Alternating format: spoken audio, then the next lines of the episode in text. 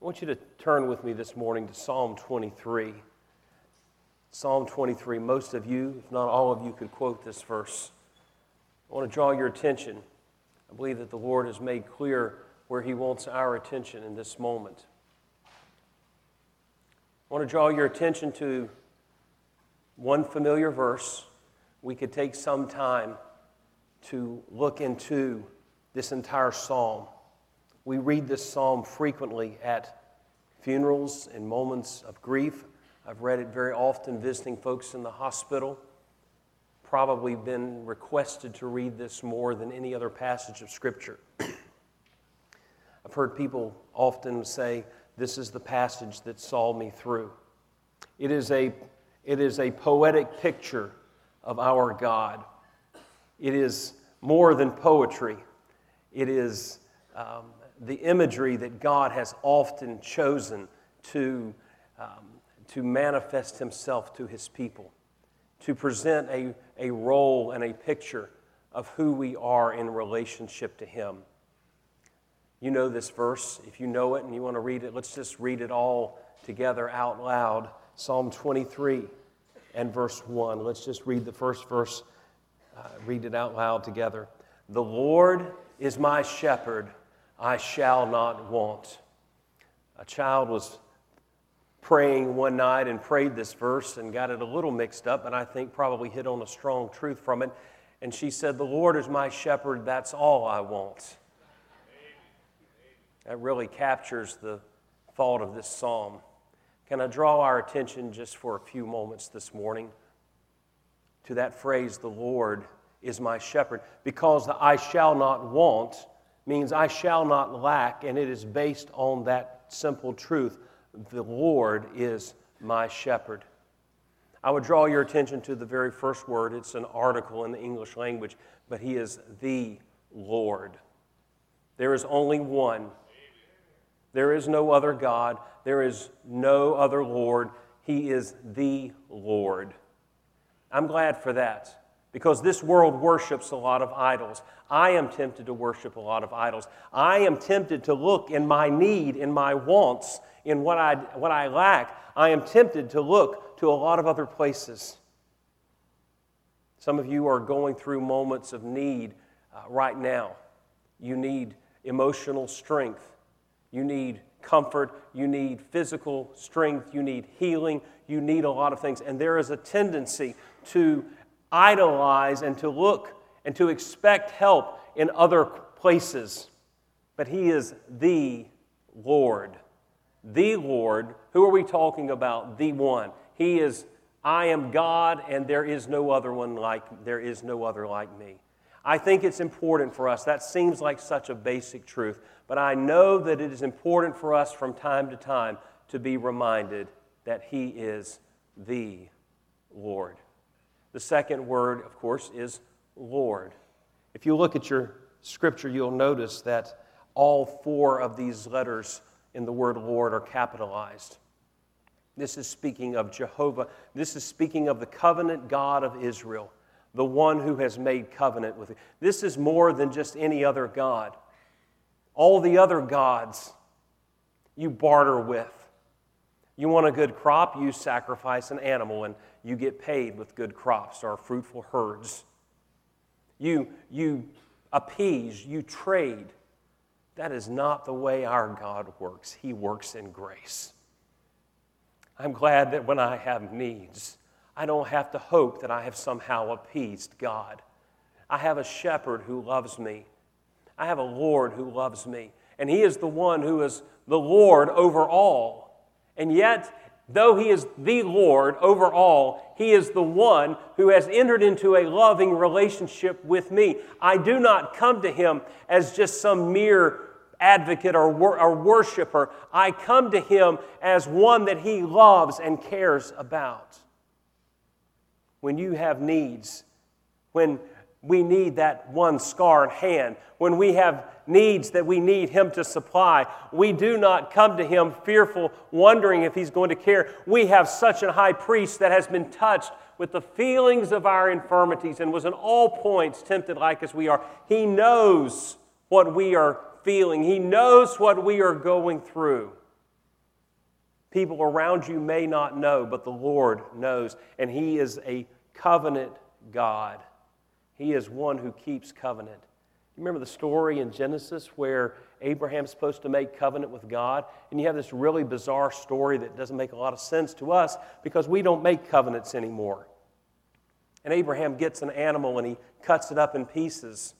And God says, I want you to lay these pieces out and I want you to watch over them. Seems like a pretty bizarre thing to do unless you're in the butcher business. And, and so Abraham gets the sheep and he cuts it up. And he, what he is doing is he is preparing a covenant ceremony.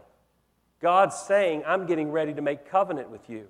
And the birds come, and Abraham has to scare them off, and Abraham starts to get sleepy.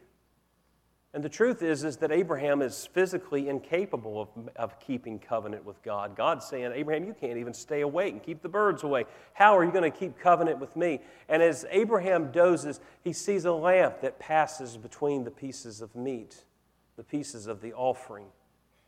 And there was a covenant walk that they made between those, and it would basically make, it would bind the two parties together and that is the Lord that the psalmist is talking about. He is the one who has entered into a covenant with us that we are incapable of keeping. Only He can keep that covenant.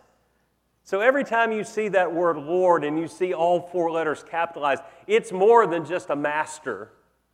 He is the one who is Jehovah. He is the one who is Lord over all. And He is the one who has entered into covenant with you and with me. That ought to blow every one of us away because not a one of us deserves it. And we come to Him, and that's the Lord. The Lord is. Any moment that you are living in is an is moment. What I just said is now a was moment. What's going to happen is going to be a will be a moment, but in a moment, that will be a moment will become an is moment. But very quickly, it's now a was moment. You see how that happened? Y'all pay attention. Keep up with me now, folks. We got to. It's always an is moment. I'm glad that God is an is God. He said, Not I was, not I will be. My name is I am. He is at all times and in all places. Have you ever called on someone or called on something that was supposed to help you, but they weren't available when you needed them to help you? They might have meant well. I'm glad that the Lord who keeps Israel neither slumbers nor sleeps. He is an is God. The Lord is. At any moment in time, the Lord is what? My shepherd. The next word, He's my shepherd. You know what? I'm here to tell you, I'm trying to give you a truth that'll help you to know that He's your shepherd. But you know what blesses me far more than the fact that He's your shepherd? I'm glad He's your shepherd, and I'm glad that whenever you're going through anything, the Lord will be there. I'm glad He's my shepherd. And every single one of us can say, He's my shepherd, and it be so. Because He's not just the shepherd of a whole flock, He is the shepherd of every individual sheep. He's the one that cares about me. He's the one that knows what's going on in my heart and in my mind. And when I can't stand, when I can't see, when I can't seem to make it through another moment without losing my breath, when I feel the burdens of this life beginning to constrict and begin to press and the, the diagnosis from the doctor begins to weigh on my heart and my mind. And when the word that I've lost another loved one and a friend, or another friend is about to die, and that begins to weigh on my heart and my mind. And there are those around me that are carrying burdens, and very often the burdens that we carry for those we love are heavier than the burdens we carry for ourselves. I'm glad that He's my shepherd. And when you wake up in the middle of the night and you can't sleep, because of all that's going on in your life. He is my shepherd. He's the one that takes care of me. And then I love that word shepherd. What does a shepherd do for a sheep? I love that God compares us to sheep. You've heard all this, you know this. You know that sheep are not the brightest animals in the, in the world. I remember hearing a story years ago about a, a pastor who was preaching in a place, and so he stayed on the, in one of the homes of the families in the church, and they were a shepherd. And he said that um, there was a group of sheep in, a, um, in the field, and in the field, part of the field, there was a small wood, and there was a trail that went through the woods. And the trail circled through the woods and came back around, so it was just a circular path. He said that one of the sheep, for some reason, uh, got on that path. And you know what sheep do they follow whatever's in front of them. That's why they'll follow a shepherd. They have to be led. They don't, they're not good at being driven. And so the sheep got on the path. Well, the next sheep got on behind it, and the next sheep, and the next sheep. And apparently there was just enough sheep to be about the length of the path because just as the first sheep, uh, the last sheep was getting on the path, the first sheep was coming back around. And so you know exactly what happened. The first sheep saw the last sheep get on, and so he followed the last sheep. And he said they just started circling that path.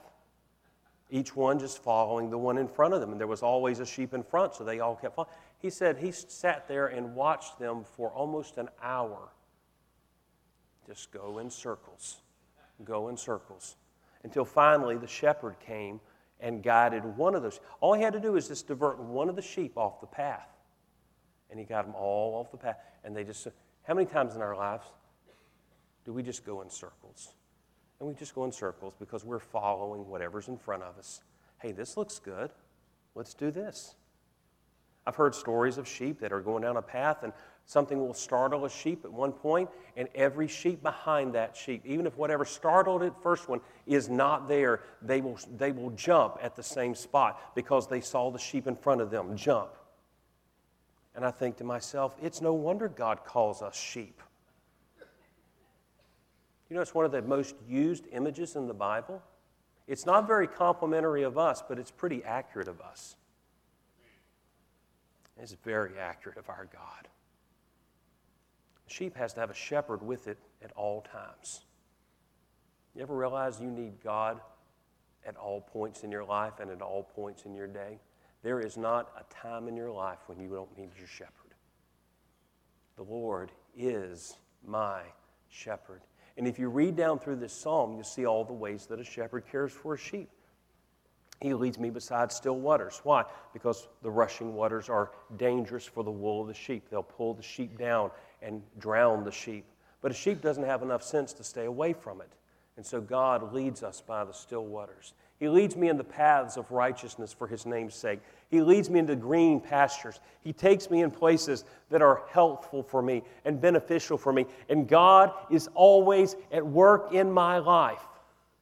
Even when, as a sheep, I'm too, pardon me using this term, I'm too stupid to see it. He provides for us, He protects.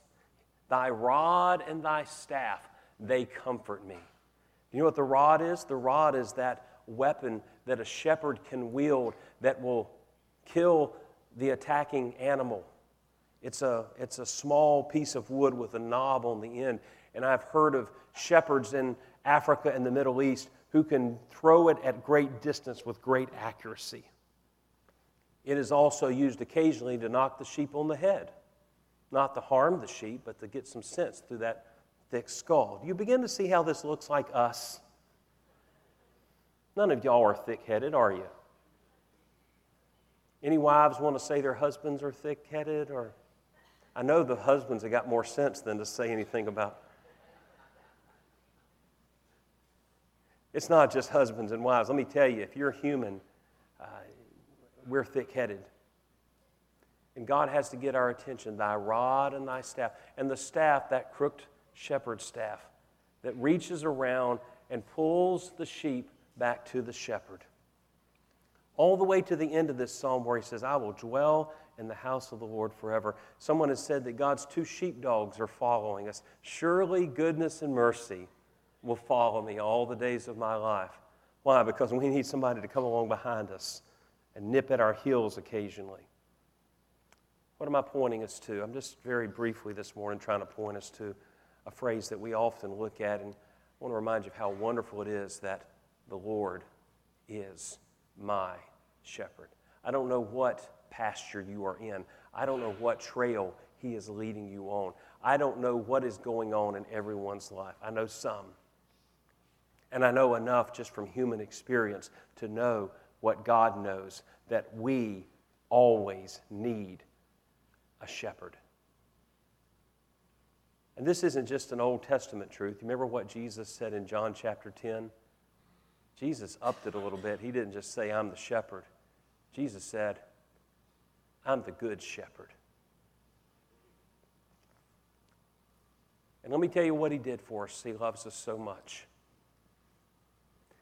The good shepherd gives his life for the sheep. When you read that phrase, the Lord is my shepherd, I want to remind you that your shepherd went to a cross for you. If you're here this morning and have never trusted Christ as your Savior, I want you to know that this shepherd does more than just take care of his sheep. This shepherd gives his life for the sheep. He laid down his life. He was beaten, he was bleeding, he was beaten with a cat of nine tails. He had a crown of thorns crushed into his head and his blood shed. Why? Because that's how much our shepherd cares for us. And he did that to make us a part of his flock. So, to those of you who have trusted Christ, if you ever ponder maybe, does my shepherd care for me? You remind yourself of what we looked at last week. You remind yourself of the cross. Because the good shepherd gives his life for the sheep. Every need he supplies. The Lord is my shepherd. Because of that, I shall not want. Don't interpret that word want for I desire something. The word want means to lack, to need. I have no needs because He's my shepherd.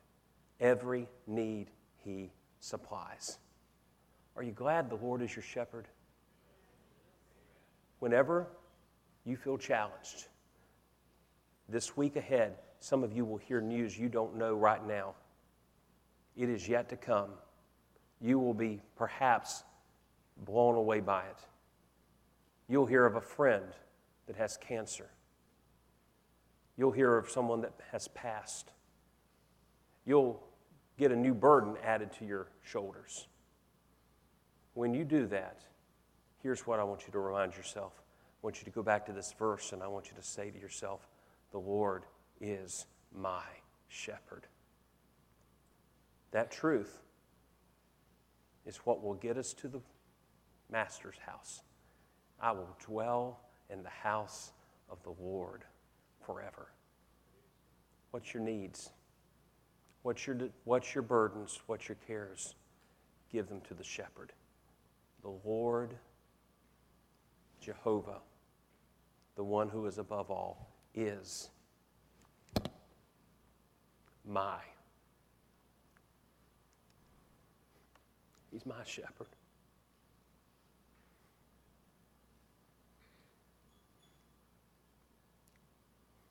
There have been times in my life,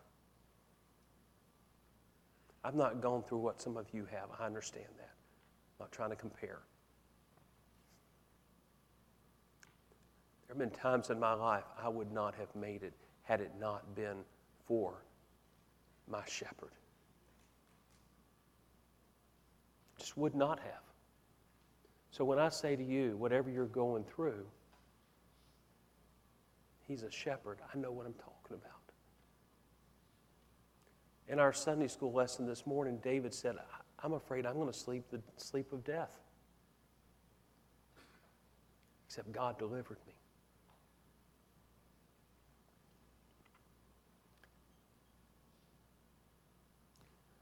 My heart is overwhelmed this morning because I know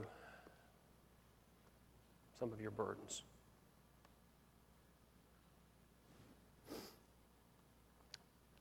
But it's joyful this morning because I know your shepherd. Will you say that phrase with me one last time? The Lord is my shepherd. I shall not want. Father, thank you that you are our shepherd.